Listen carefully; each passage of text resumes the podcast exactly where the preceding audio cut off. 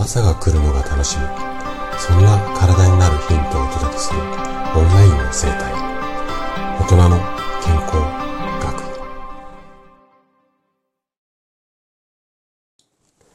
おはようございます。高田です。今日もね40歳からの簡単健康習慣。こちらのシリーズをねお届けしていくんですが今日は休日には一人の時間を作ろう。こんなテーマでお話をしていきます。あなたの休日ってどんなスタイルですかね、うん、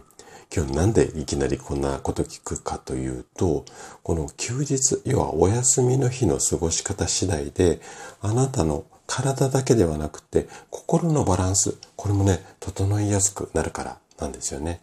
じゃあ今日はね、この休日のこの過ごし方の、まあ、よし悪しってわけではないんですが、こう、過ごし方次第で良くなったり悪くなったりこの仕組みだったりじゃあどんな風に過ごしていけばいいのかこの辺りをね分かりやすくお話をしていきます。是非最後まで楽しんで聞いていただけたら嬉しいです。じゃあ早速ここから本題に入っていきましょう。平日の行動っていうのはまあある程度ルーティンっていうか決まった流れになることが多いと思うしそういうように自分でパターン化されてる方っていうのも多いと思うんですよ。ただ週末に関して言うと、まあ、出たとこ勝負っていう、まあ、表現がいいのかどうかわかんないけれども、そういう感じの方って非常に多いと思います。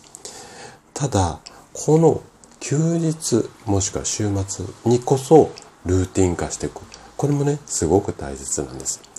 例えばね、お休みの日、朝一番起きて遊びに行く？それとも今日はのんびりする？みたいな感じで、ゼロから考え始めると、それだけで例えば30分とか1時間過ぎてしまうんですよね。で、例えばご家族とか、まあ、お付き合いされてる恋人なんかがいらっしゃる場合っていうのは、なおさらこの辺のスケジュールってすぐは立たないと思うんですよ。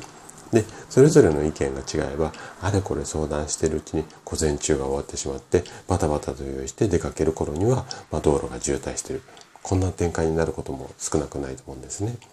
これじゃあ、時間もったいないので考えるエネルギーを使いすぎて平日の疲れも取れにくくなってしまいます。なので週末をルーティン化しましょうってことなんですがこのねじゃあ週末をルーティン化するためにはどうすればいいのかそれはね、あの、以前の放送でもお話ししたんですけれども、休日出勤のポイントなんてお話をしたと思うんですが、このパターンと同じように、土日の2日間をブロックで考える。こんな感じがいいんですよね。例えば、休日出勤の場合は、土曜日の午前中と夜、で、日曜日の午前中と夜みたいな4ブロックで考えていたんですけれども、これを6ブロックに分けましょう。その上で土曜日は午前中に仕事、午後に映画、夜はどこどこに行って家族で食事。例えばね。あと日曜日は午前中と午後の2コマすべて遊園地で家族サービス。みたいな感じのイメージですね。で、普段の行動と照らし合わせていくと、こういった予定っていうのはいくつか定番がある。これね、スケジュール立てていくと気づくはずなんですよね。で、それをね、ルーティン化してしまいましょう。例えば、毎月第1土曜日は晴れてたら公園、雨なら映画、夜はどこどこのお店、みたいな感じで決めてしまうと、毎回ね、悩まずに即行動できます。もちろんね、家族とかパートナーの方から次の土曜日はあれしたい、これしたい、どこ行きたい、などのリクエストがある時っていうのもあると思います。で、この場合はもう適時変更してもいいんじゃないのかなというふうに思います。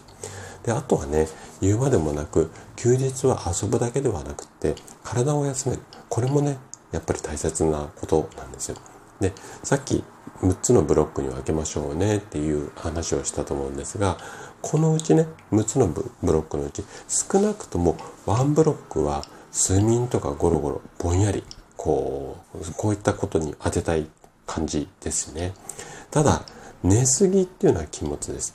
平日に起きてる時間よりも2時間遅く起きると睡眠のリズムが狂ってしまって夜に寝れなくなって月曜日の朝っていうのはかえって寝不足になってしまう。こんなケースが少なくないので、ここは注意が必要ですね。あと、もう一つお勧めしたいことがあって、これは一人の時間を作るっていうことなんですよね。例えば、家族とか友人の方、こう近しい存在であっても、そばに人がいる状態っていうのは、やっぱりね、どっか気使っちゃうと思います。で、気使いすぎる人ほど体調悪くなったり、健康を損ねてるケースが非常に多いです。なので、頭と心をしっかり休めるためには、一人の時間っていうのはすごく大切になります。午前中は喫茶店でぼんやりしてみたり、夜は一人で散歩したり、みたいな感じで、誰ともコミュニケーションを取らない、まあ、そんな、こう、一人の時間っていうのを30分でも1時間でもいいから確保するようにしてみてください。はい。ということで、今日も最後まで聞いていただきありがとうございました。今日の話がね、あなたの健康のヒントになれば嬉しいです。それでは、明日の朝7時にまたお会いしましょう。今日も素敵な一日をお過ごしください。